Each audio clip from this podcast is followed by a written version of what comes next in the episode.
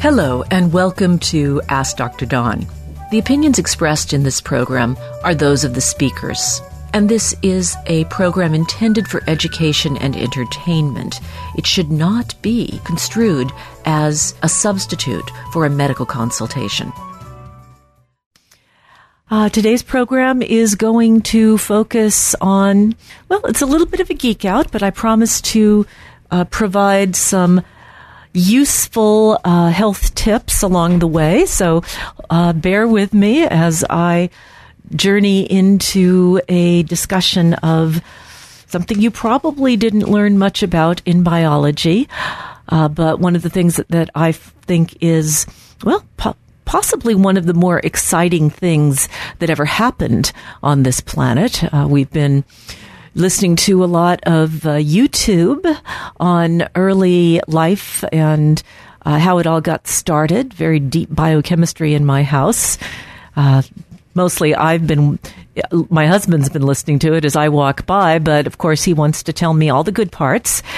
So I was inspired after our conversations this morning to uh, focus on the mitochondria. Inside every one of your cells, there's a host of tiny little power plants that harness food and oxygen to create a fuel that powers all of your cellular processes. This fuel is called ATP, and it is generated uh, very, very quickly. There is another process that we sometimes steal from the bacteria to get energy that is less efficient and also generates lactic acid as a byproduct. So you might be familiar with lactic acid. Among other things, it's part of what gives yogurt its unique taste. Uh, sauerkraut as well, and lactic acid or lactomalic fermentation is one of the ways that bacteria get their energy on. Now, we are constantly producing ATP and using ATP. In fact, it's been calculated that if all of your production of ATP were to shut down at any given moment, you would have about 17 seconds of life fuel or ATP in your body. Now, this brings me to one of the one of the poisons. Uh, just to sometimes in science, you know, we try to break something in order to understand what what it does. Well, we don't really need to do that experiment, but cyanide works by irreversibly binding to iron ions in one of the chemicals uh, the one of the structures, I guess I should call it more of a, a molecular structure, cytochrome oxidase 3. And what cyanide does is it stops it in its tracks. You can no longer take oxygen and turn it into water, which means you can't pass that water on to the next stre- step in the process. So massive overdose, of course, is lethal. But uh, cyanide toxicity is actually fairly common and often missed. Uh, part of the problem with that is that if you're in a fire uh, or breathe fire smoke, you're probably going to be breathing in some some cyanide, and this highly reactive molecule will react with your mitochondria. One of the forms of B12 is actually a good antidote, and another antidote, surprisingly enough, is amyl nitrate. A long time ago, that was a popular club drug uh, called Piper, poppers, and it uh, is a little bit like, well, nitrogen in general. It kind of gets you a little stoned for a couple of seconds. And we humans just love to mess up our brains, don't we?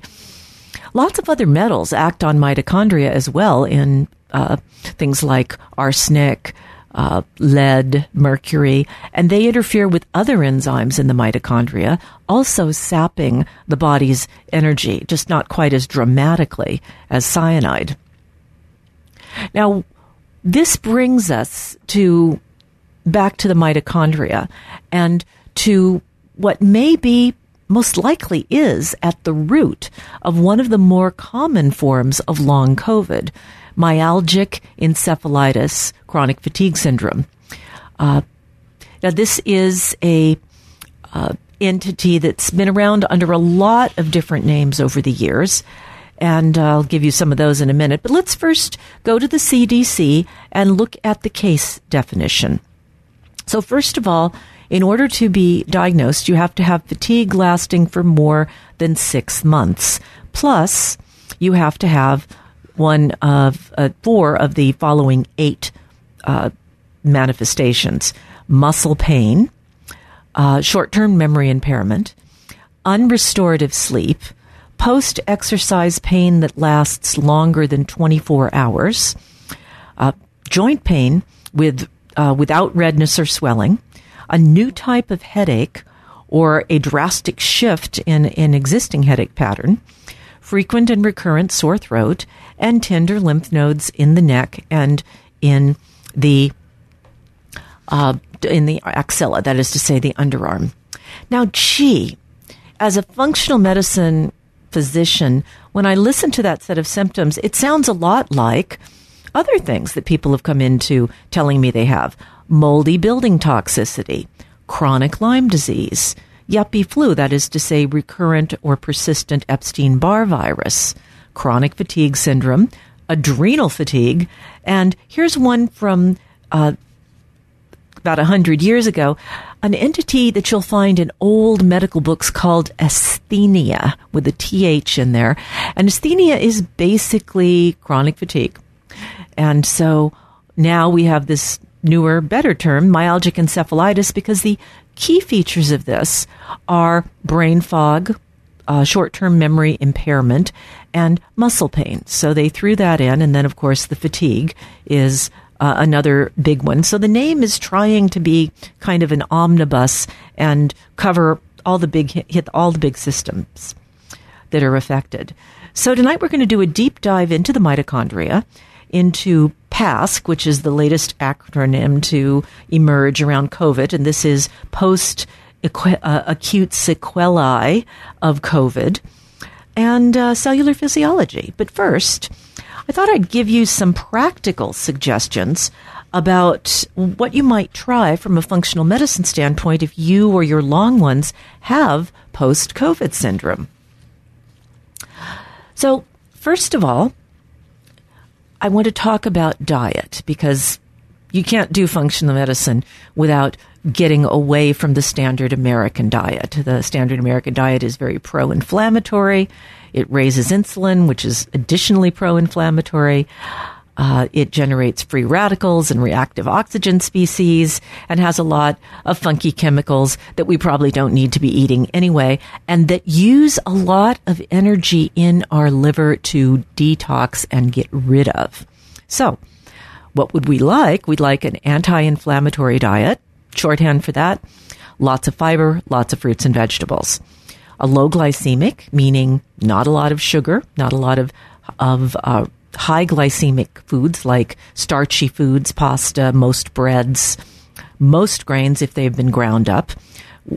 Certain things that, uh, okay, high quality fat. What's high quality fat? Well, basically not trans fats and not most animal fats because again, they come along with a lot of concentrated stuff that your body has to deal with.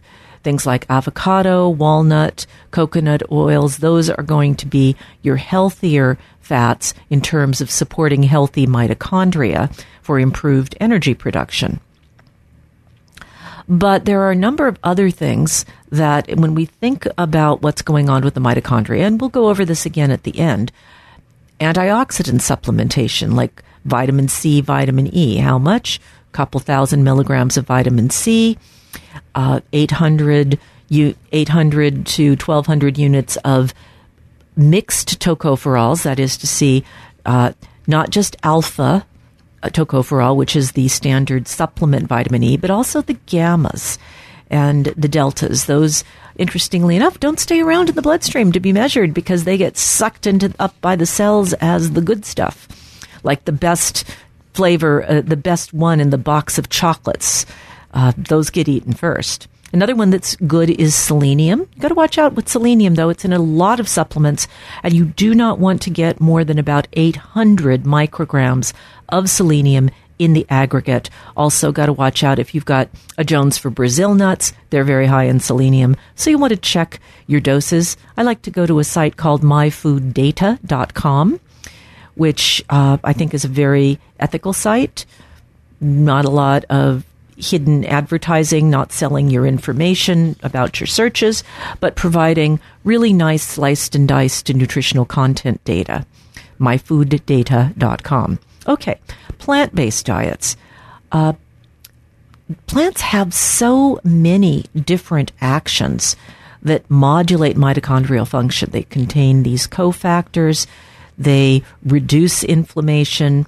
They induce actually the resolution of inflammation by causing the cellular production and elaboration of anti inflammatory compounds like the good interfer- uh, interferon IL 10.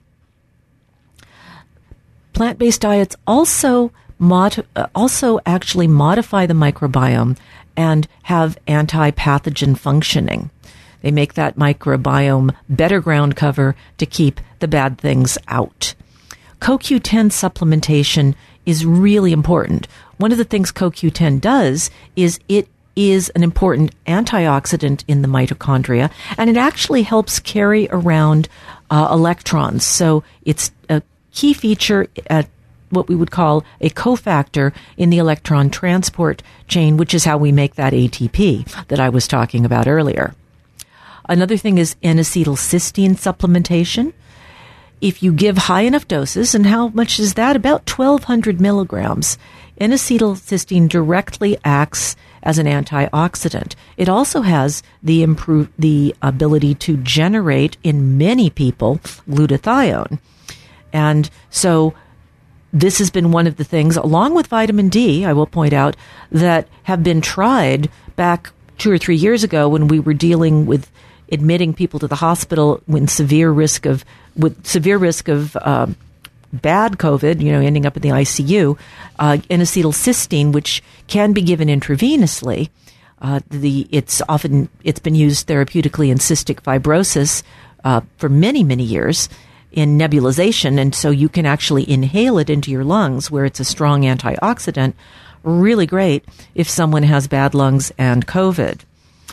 Uh, another one is acetyl L-carnitine. This is key to mitochondrial functioning.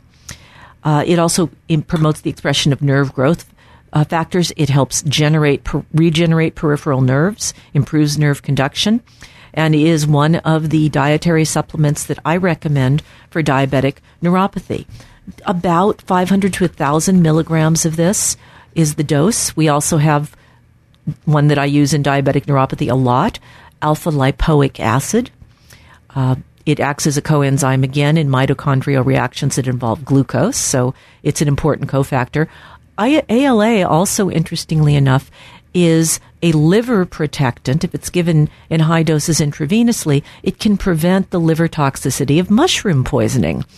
And I was at the uh, fungus fair a couple of weekends ago, uh, enjoying looking at all of those very benign looking amanita mushrooms that don't look anything like the pretty red one with the dots on it, but are equally toxic and definitely the things that there are definitely bad mushrooms that grow in our woods that you can fall afoul of. Children, uh, don't go picking mushrooms without someone really trained in it. And even then, small doses. Trust the uh, people who are actually producing it uh, in controlled circumstances for large amounts of dietary consumption, in my opinion. And there's one more thing about the mitochondria physical activity at a moderate level. So take your heart rate. What do I mean? Take, take your age. Okay. Now, take 220 and subtract your age. Now take that number and cut it in half. And that's the heart rate that we're talking about when we talk about moderate intensity training. That's where it starts. And then 75% of that is your maximum. So that's 50 to 75% of maximum capacity in a continuous fashion, not necessarily interval training, but persistent training. So essentially, you're putting a low level demand, not enough to drop yourself into the production of lactic acid. And that low level demand is turning on the mitochondrial DNA and causing the reproduction of more mitochondria in the tis- tissue that you're using. Muscles are capable of well, generating more mitochondria. And that's part of how muscles develop strength and endurance. So this is effectively a low level endurance exercise practiced for hours and hours. So now we're going to jump into uh, some research. One of the early studies done uh, on COVID, uh, looking at people who were ill six months after mild COVID, found that about half of those people met the criteria for myalgia, myalgic encephalitis, chronic fatigue syndrome. So they thought, well, there could be a link between this post acute sequelae of SARS, long COVID, uh, and mitochondrial dysfunction. So they went hunting. And one of the things they found was lots of neuropsychiatric con- uh, conditions, a substantial number of those coming after all the other COVID symptoms had uh, cleared. It autopsies of the brains of people who died confirmed that there was coronavirus in the central nervous system, and it liked the brain. There were high levels in the brain. And follow up studies in Germany and the UK found 20 to 70 percent of post uh, acute uh, uh, symptoms of COVID, sequelae of COVID, had psychiatric uh, symptoms. 20 to 70 percent. And many of these were young adults. What are we talking about? Brain fog, difficulty concentrating, forgetfulness, depression, uh, and relapse, okay? Coming, these symptoms coming back with exercise or extreme physical or mental activity or with extreme stress. So almost as if the it get it gets better and your brain is functioning, but it's easily tipped back into this inflammatory pattern. There have also been some studies, it's early yet to be able to uh, say this for sure, but uh, post acute uh, sequelae of COVID may lead to an increased long term risk for neurodegenerative diseases like Alzheimer's and Parkinson's. I want to emphasize this is not destiny, this is probability and it is preliminary. So, uh, if you've got those two P's when you're reading science, preliminary and probability, don't take it to the bank, so to speak. Oh, that's interesting. Watch for follow up and particularly watch for uh, replication because things like this definitely can be can be mirages. And we see lots of mirages in science. That's why pres- that's why replication and being honest about what you did and how you did it so that other people can attempt to replicate it is so key to good scientific process. And one of the ways that COVID, that COVID may lead to mitochondrial damage is through something called redox imbalance. See, the angiotensin converting enzyme 2 receptor uh, that gets damaged by the SARS CoV when it gets into the cell. Well, one of the things this receptor does is it gets rid of reactive oxygen species. And so these accumulate inside the cells. And reactive oxygen species and reactive nitrogen species induce mitochondrial dysfunction. And as a result, and they also induce the production of inflammatory cytokines, which themselves cause oxidative stress. So you, you create this vicious cycle, this feed forward loop of oxidative stress and free radical formation. And that's how you get, when it gets into the brain, you get neuroinflammation, which makes our brains not work well you get reduced cerebral perfusion, less blood flow, because one of the things that doesn't work well is the floodgates and the, the very sophisticated control to increase blood flow to the part of your brain that you are trying to use at that moment. We can see this on MRI, and in fact, we use this to map the activity uh, centers of the brain by you, by looking at the increased perfusion and the increased use of radioactive glucose. That's how functional MRI works. Another thing that happens is the generation of auto antibodies inside the brain that are directed at neural targets. This is coming through the glial cell system. So there was a study last uh, in 2022 on 50 patients, and uh, during the tests, the patients exercised to exhaustion on a bicycle, and what they found was uh, reduced exercise capacity in about a third of the post-COVID patients. But most importantly, this is where it show it proves the mitochondrial damage. It found increased lactic acid levels earlier in the exercise process and reduced fatty ox- acid oxidation, which is your keto your ketosis, right? That's fatty ox- acid oxidation. That only works when you go through the mitochondria. You can't run that through glycolysis. That you can only run glucose fragments through. So this shows quote unquote metabolic reprogramming where the people had regained their exercise capacity somewhat, but they were doing it in a very inefficient way that generated lactic acid. There you go with the free radicals and the oxidative stress. So it's thought that SARS-CoV may actually directly infect the mitochondria, uh, leading to the integration of the viral genome into mitochondrial DNA, thus directly impairing the, meta, uh, the meta- metabolism and maybe even the production of new mitochondria. This would be this would logically lead to the inf- activating the inflammatory pathways and setting up what are called inflammasomes, which is where a whole suite of genes get turned on and affect the host's both innate and adaptive immune system. And this can get really serious. When, we talk about the microglia, we mentioned that those are part of the immune system of the brain. Well, part of, if if they become impaired, you get impaired autophagy. That's the process of uh, of certain cells absorbing and breaking down uh, broken protein deposits, which occur in all cells, but as they accumulate in the brain, they are the hallmarks of both Alzheimer's and Parkinson's disease. So, if you impair the clearance of pathological plaques and neurofibrillary tangles, you're going potentially to jumpstart that imbalance and get, like I said, a feed forward loop going that's an out of control, self perpetuating, quote unquote, vicious cycle.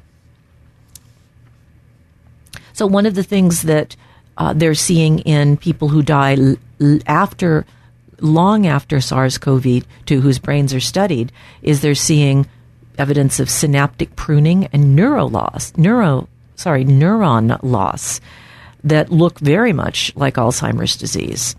And of course, early symptoms of SARS were are loss of smell or decreased sense of smell, which are also precursor symptoms of Parkinson's disease. So, you know, we, we know that it's a neurotropic virus that's, you know, staring us in the nose, so to speak, as plain as the nose on our face, I guess would be a better way of putting it. So, we know about all of these cytokines. We learned about tumor necrosis factor, interferon gamma, interleukins 6 and 10, which are found in the serum of people with SARS. And uh, when the if the virus gets in to the cell, it's going to get into the mitochondria and create this kind of vicious cycle of prolonged hyperinflammation which we also see in bacterial sepsis. And it's, it's essentially the cytokine storm without the ability to take, to put our foot on the brake. So researchers in, let's see, the Journal of Leukocyte Biology uh, suggest that there's a sustained decrease of the mitochondrial membrane potential related to COVID. This is uh, basically saying that the mitochondria become leaky and essentially are not able to make as much ATP. And this could, it, it may be that uh, some of these cases of long COVID may, in fact, not be curable. So we want to jump on it quickly with the approach I've already talked about. Lots of fruits and vegetables, lots of fiber, low glycemic diet, high quality plant based and nut based fats. And remember, if you're not doing well on a ketogenic diet, it may very well be because your mitochondria simply cannot handle generating enough energy. Uh, and you'll want to drop that diet and try something else.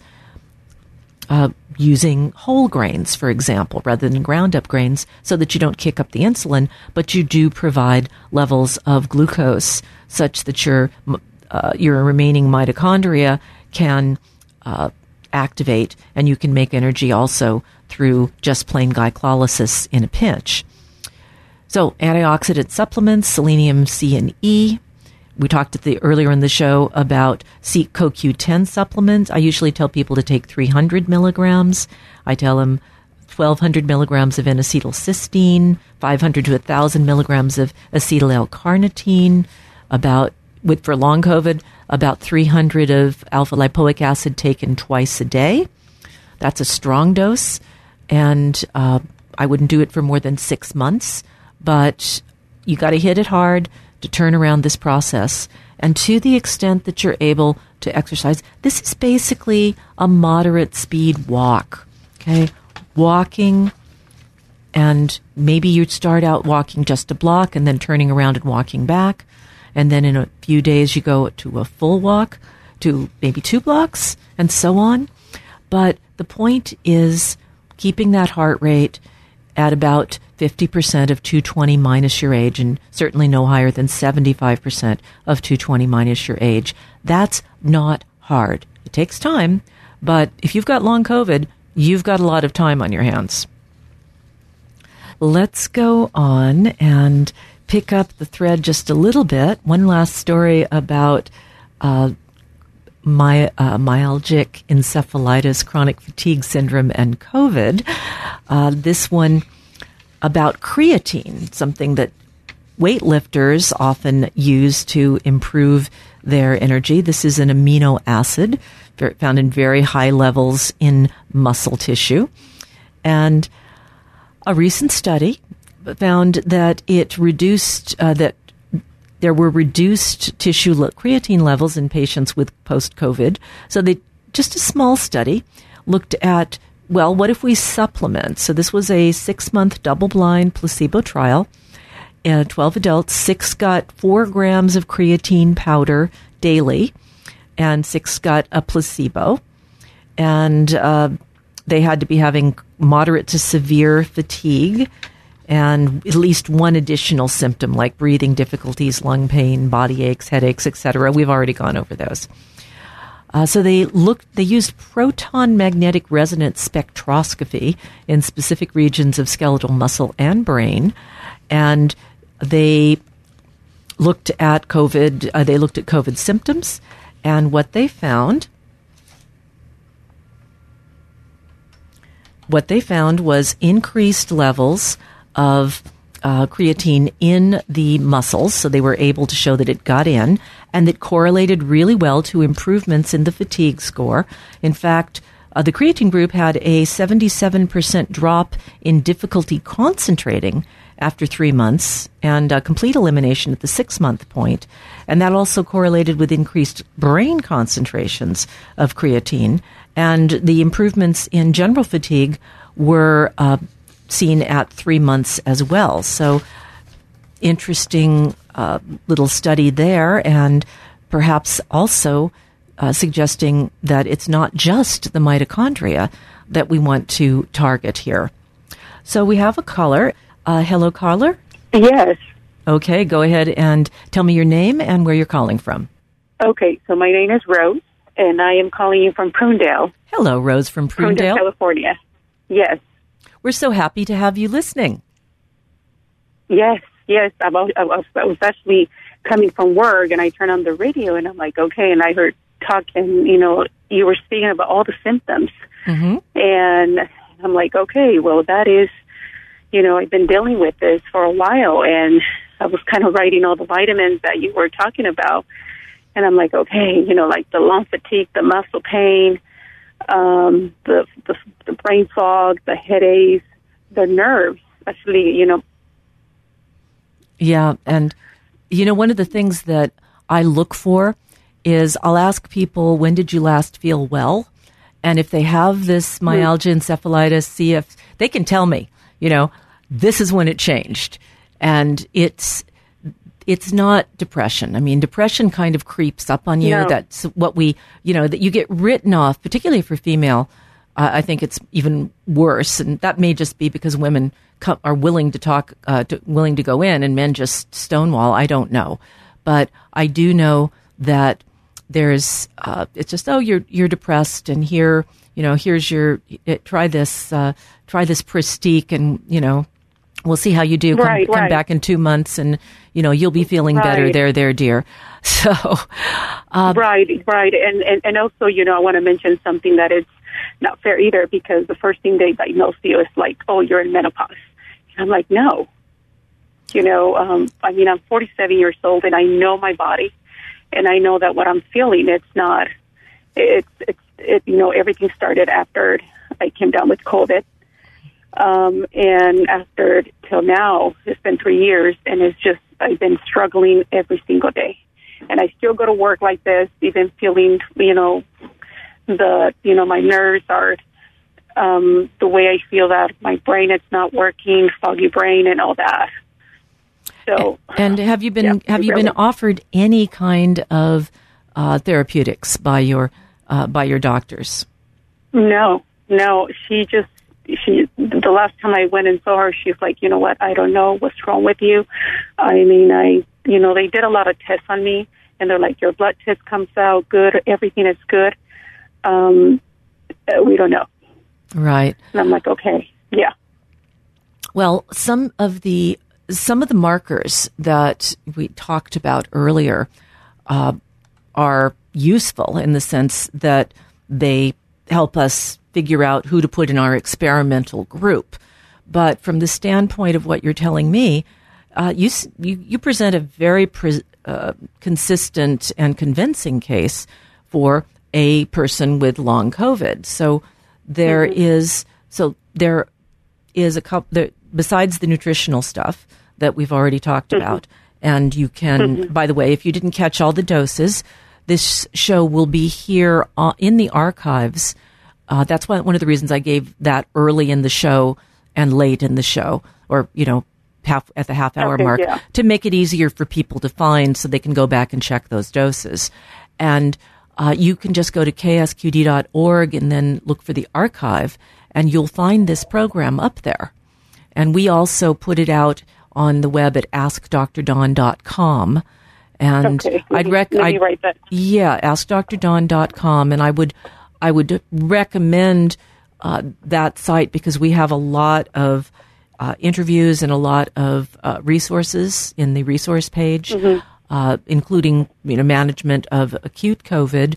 But I'm also going to write this up uh, and put it out there as okay. Here's here's the long COVID functional medicine seal of approval, and oh by the way, you might throw in some creatinine because that seems to be beneficial as well in another study. And uh, yeah, I think you have to kind of look at all of that and go, okay, what do I think is the main thing going on with me? And it sounds like uh, a lot. You're tired, but it sounds like you have a lot of brain symptoms. I, I do. I do. It's most on my brain. Like when I, you know, um, yes, it's it's it's my brain. My throat hurts sometimes. Um, you know, my like my neck, the part of my neck. I feel like it's sore sometimes. When I I started doing exercise, I couldn't. I I didn't have any energy to do exercise. Now I'm kind of getting my energies, not not like I used to, um, because I I was a runner. I always run three miles. Now I can only do. I can only walk, not even a mile Right. um, but I can feel it in my brain. I mean, I did. I got a CT and an MRI on my head because I thought something was wrong with me. But no, they're like you. You know, it's, it's clean. Yeah. It's You know, they root that out, and I said, "So what is it? So what is causing this foggy well, brain?" it's inflama- Um, It's inflammation. It's and inflammation. It's absolutely. inflammation, and inflammation just makes the nerves work less well. And I mean, you're the speed yes. that the nerve propagates the signal, just you know, getting down to like the basic, basic physical stuff here. You've got these nerves; mm-hmm. they have these thin little connectors to other nerves, and they send an impulse by opening up a series of gates. And as the sodium uh, that's surrounding the cells flows in, it creates a charge. And its charge runs along the nerve very much like electricity runs along a wire, but uh, but slower, and but yes. but still pretty fast. Now, if you change the gradient so that there's not as much, uh, so that there's more positive charge, more as you know, more uh, inflammation will change the charge milieu on the outside of the nerve. So you don't get as strong a signal. It's like turning down the power on a rheostat and the light gets mm-hmm. dimmer. Well, your brain gets dimmer and you're not able to literally send thoughts as far, as quickly and as far. And so it, it's, it's very physical. I mean, ultimately thought is a physical process at its roots. And brain inflammation when it hits the emotional centers of the brain often results in anxiety or depression and sometimes both. And sometimes it depends on you know the day of the week because there are other influences right that shift things in one direction or another yes so yes. in terms of what you can do about this you've done a you're doing a lot of the good stuff uh, I yeah, would... I, I I don't consume any sugar. Mm-hmm. I have become vegetarian. I, I I eat a lot of vegetables. I stayed out of you know like like no sugars at all. I quit cook, drinking coffee for three years already. I everything that I eat is organic. But I still, but still, I haven't recovered. Right. I mean, and that's where do I do now? Yeah. Well, I think that the first thing I would do is try and rebuild. Uh, shut down any residual inflammation. And we know it's still in there because you're telling me about your brain yes. function. So that's our thermometer, really, I think, is your brain function. The, uh, there's a yes. couple of other things that probably should be checked and maybe have been checked. I would definitely check the, uh, well, let's say the deep brain function, like this breathing pacemaker at night. So we'd want you checked for sleep apnea. I've started doing that in just about all my uh, long, long COVID patients, and I'm finding central sleep apnea, which is not obstructive. So it's not because you're overweight. It's not because you have a thick neck. It's not because you have a big tongue or a low palate or any of the other things that we sort of think about. It's it's I, it's actually that the pacemaker for breathing in your brain is malfunctioning. And it, the, the thing it's closest to really is crib death, although you're not going to die from it, but it definitely can contribute to brain fog and it definitely can happen after COVID. So, uh, a sleep. Uh, I did. I did do that. I uh-huh. did do And you didn't have you didn't have sleep apnea because uh, no, I didn't. Good, no, good. Because I feel like that needs to be ruled out in everybody. So yeah. I yeah. would I would definitely recommend going to the uh, going to the uh, as I've said, you know, go to those those in anti-inflammatories and those mitochondrial support things, particularly the acetyl L-carnitine um, and the acetyl, is, is, that what it's called? Acetyl, yeah, yeah. And uh, as I said, why don't you send me an email? Go go to the AskDrDawn.com website and click the contact us. That way, I'll get your email, and that and I'm I'm sometimes I take a week or two to answer the email, but in this case, I'm really motivated to write this up and put it on the oh, website as a resource. So you're going to help me. Uh, you're going to kind of be my coach to okay. make me actually get it done amongst the thousand things that are flowing at me that I'm supposed to get done because it's definitely overload winter. Uh, so, uh, you'll you'll help me out by sending me an email, and then I will put that I will put that up on the website in the uh, in in the uh, resources uh, to folder. Mm-hmm. But I'll also send it to you, and you'll get the doses there, hot off the press. Uh, so do that, and consider getting a cytokine panel. This is a test that Quest does, and it looks at all of those interleukins and you can use the cytokine panel as kind of a as kind of a before and after to see whether you're mm-hmm. making progress because these cytokines do cross the blood brain barrier. And so if they're floating around in your bloodstream, they're also getting into your brain. Uh, and mm-hmm. Again, you're, you're exercising your brain by going to work, but doing something where you're needing to learn something new. It could be brushing up on a language, could be learning to play the recorder, uh, something oh. that something that's that involves sound. Thinking. Well, sound. Yeah. What you want is you mm-hmm. want to have sound and you want to have movement of some kind. In the case of language, you're listening, but you're also moving your okay. lips and tongue in interesting ways. In the case of losing a mu- using a musical instrument, and that's kind of like taking your brain for a walk. Is the best way okay. I, I can put it. You're uh, don't over exercise. That's also really important because if you push too hard, and I bet you know this, if you push too yeah. hard, then you're barely able to get out of bed the next day the next day. Yeah. yeah. And yeah. I would, and I, am not saying you're in menopause, but COVID can screw up your ovaries. No. So get your hormones checked. And um, get, yeah. if they have if they haven't already been, you know, some of this is general purpose advice, but get get your hormones checked because estrogen is a brain hormone. And if the levels are low or they're fluctuating, what I like to do in a woman like yourself is I like to do saliva hormone levels because you spit and every every three days you spit into a tube, so we get the whole monthly cycle to see what levels you're generating and seeing if we're getting like serious dropouts. Because every mm-hmm. woman, well, not every woman that goes through menopause experiences brain fog, but it is a common symptom from menopause, and part of it is the inconsistent release of estrogen from the ovaries. Not so much the levels drop, but that they don't drop steadily, but they spike and tank and spike and tank. And the brain just can't deal with those levels of fluctuation. Okay. Where are you located at? Oh, I'm over uh, in Santa Cruz on the west side. I'm right off of Mission Drive, like you're heading up to Davenport or something. So not really far okay. for you. And the you know the, the information they asked Dr. Dawn links to the practice, so you can take a look and maybe I'll see you in the office. Absolutely, yes.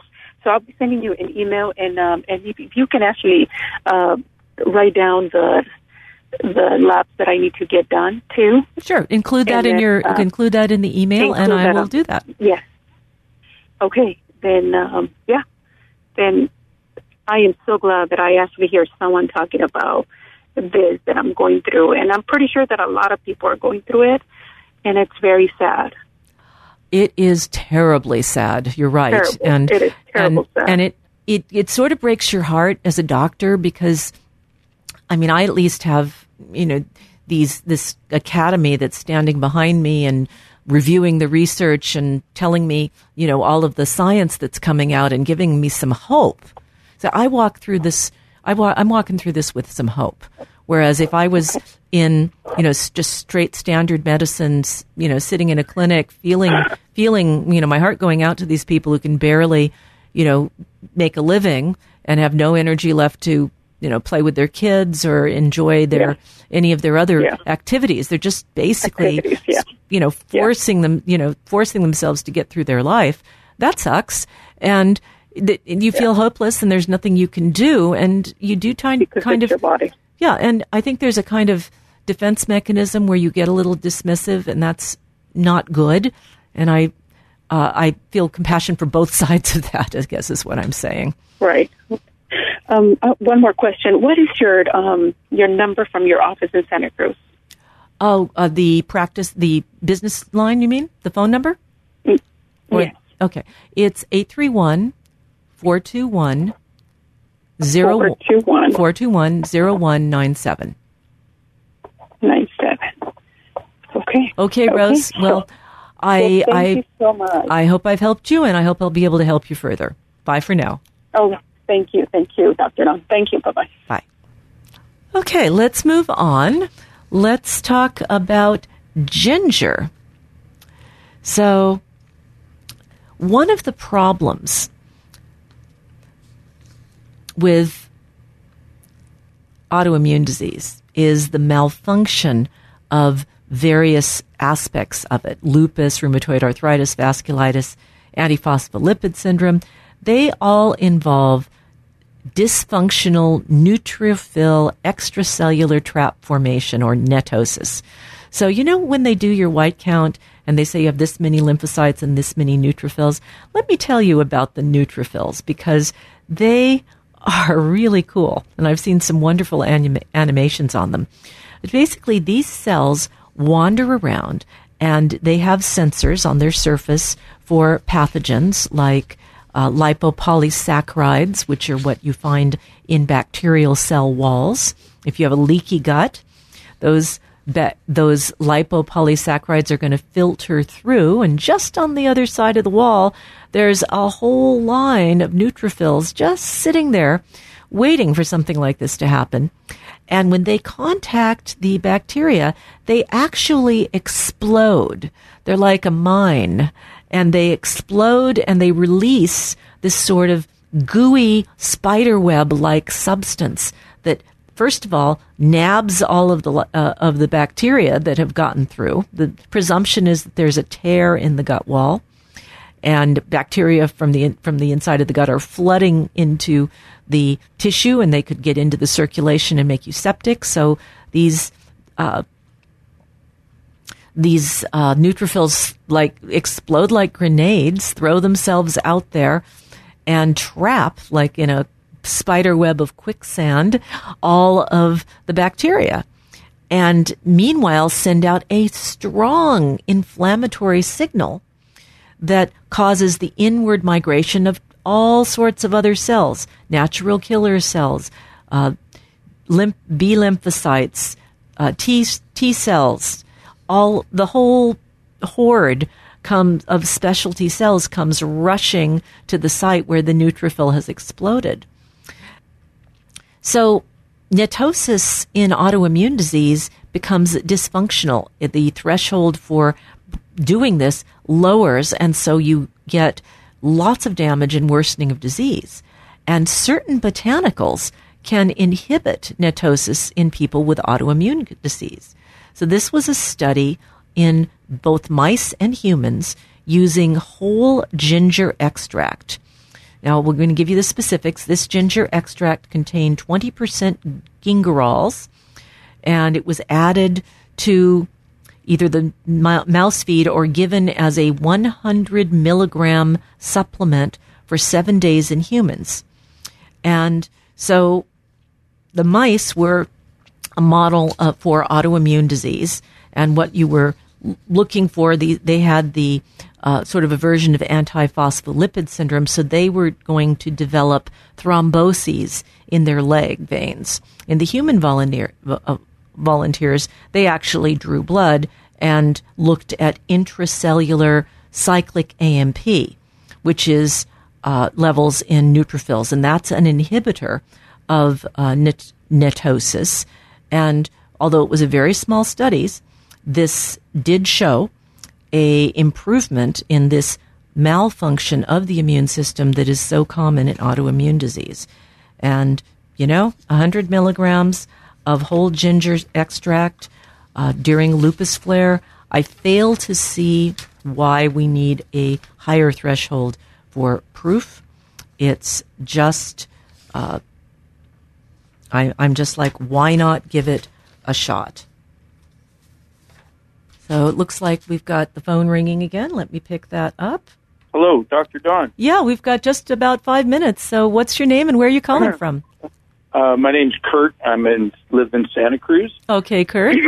what's up? And well, uh, so I recently, and I know this is probably a subject for a whole other program, but I just uh, wanted to catch you uh, while I heard you on the radio, and that is I was recently, uh, last March, diagnosed with retinal dystrophy, and I'm having vision problems, and um, I don't seem to, there doesn't seem to be a clear indication of what's going on with my eyes and what can I do to make it better. So they initially did a cataract on one eye, did a lens implant, and I think it made my vision worse Uh-oh. on that eye. And so I said, please don't do the other. And so uh, this was at Stanford, and so um, right now I'm trying to adapt my life. I'm 72 and I'm trying to, you know, maintain as much functionality as I can, but I'm afraid I'm going to be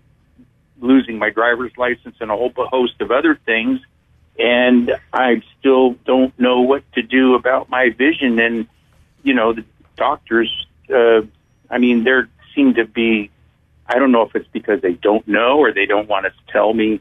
I don't know what's going on. Well, you know, we know what's going on in a phenomenological way, which is to say we can describe it. And there's yeah. a lot of different descriptions. And right. so a lot of work has gone into trying to find genes uh, to see whether there's, uh, you know, within a similar family, what's going on here. And so my what, mom what, was legally blind. Right, right. So there you go. So early age, yeah. And this, the, the, the thing that gets mutated, so to speak, are the genes that form the rod and cone, cone photoreceptors. And these are the main cellular units that, that physically grab the photon and turn it into a nerve impulse and send it up the optic nerve. So right. the it's it's sort of like the sense the sensing pigments they just don't work right and it's progressive which is in, in general, it's progressive. Right. And they've got all these different inheritance patterns. X linked is one of them. And so that's its a possibility. You know, the most common one is retinitis pigmentosa. And that's, right. that occurs, oh God, maybe something, maybe it's fairly common, like maybe one in 10,000, maybe something like that. And mm-hmm. the, that one we can actually see because as the cells, as these rods and cones break down, they spill pigment and it stains the retina. So, uh, do you know if you have that one? Um, I don't believe it's retinitis pigmentosa. I know a little bit about. I had some anatomy and physiology in college 30 years ago, so I understand a little bit. Plus, my mom's condition. So, um, what they said was retinitis dystrophy, which when I right. looked it up, it's like a wasting thing. And so what I they started noticing something with my eyes because I was a commercial pilot for 40 years, and so I've had my eyes monitored pretty well, and I've always had pretty good vision. And it's all this has just happened in like the la- within the last years. Let, I, let me ask you: Did it did it start out with night blindness? Was that the first thing you noticed? Yeah, but it was really kind of quick. Uh, so uh, what they've said is they took pictures. They saw some unusual coloration on the back of the retina when they were taking pictures of my retina over the years. My optometrist was mm-hmm. looking at it, and he goes, "This is something we should look at." And that started oh maybe three years ago, but I never had any symptoms. And then in like the last month, it's like I'm driving at night around, and people seem to wear dark clothing, no lights on skateboards and bicycles, and I was getting frightened because there's people on the side of the road and I couldn't see them until right. they were almost in front of my car. And so I told the doctor, I said, we got to do something. And so I went to Stanford and, you know, they thought it was cataract because I was getting cataracts at the same time. So the theory was the implant might improve my vision, but as it turned out, the eye that I did have a lens implant, for some reason, I think it exacerbated the condition. Um, and so, what they said is my retinas are thinner. They're 50% the thickness of what they should be for mm-hmm. my age. Right, and that's probably because you're you're losing tissue. You're actually losing cells. I don't have a lot to, to offer you from the standpoint of therapeutics here, but it makes sense to you know do what we do for macular degeneration, which is yeah. a, a there's a a particular uh, substance. It's a carotenoid called astaxanthin. It's the thing that, well, basically, it's the thing that makes shrimp pink, and the, then the flamingos eat the shrimp, and they have and they get pink, and it's a pink. Uh, it's a pink color, and so it been, absorbs been, free radicals. So you maybe have, have been put on things to try to slow the, the degenerative process. Well, that's about all for this week's podcast please go to AskDrDawn.com for news about our future plans, or follow my tweets at, at AskDrDawn.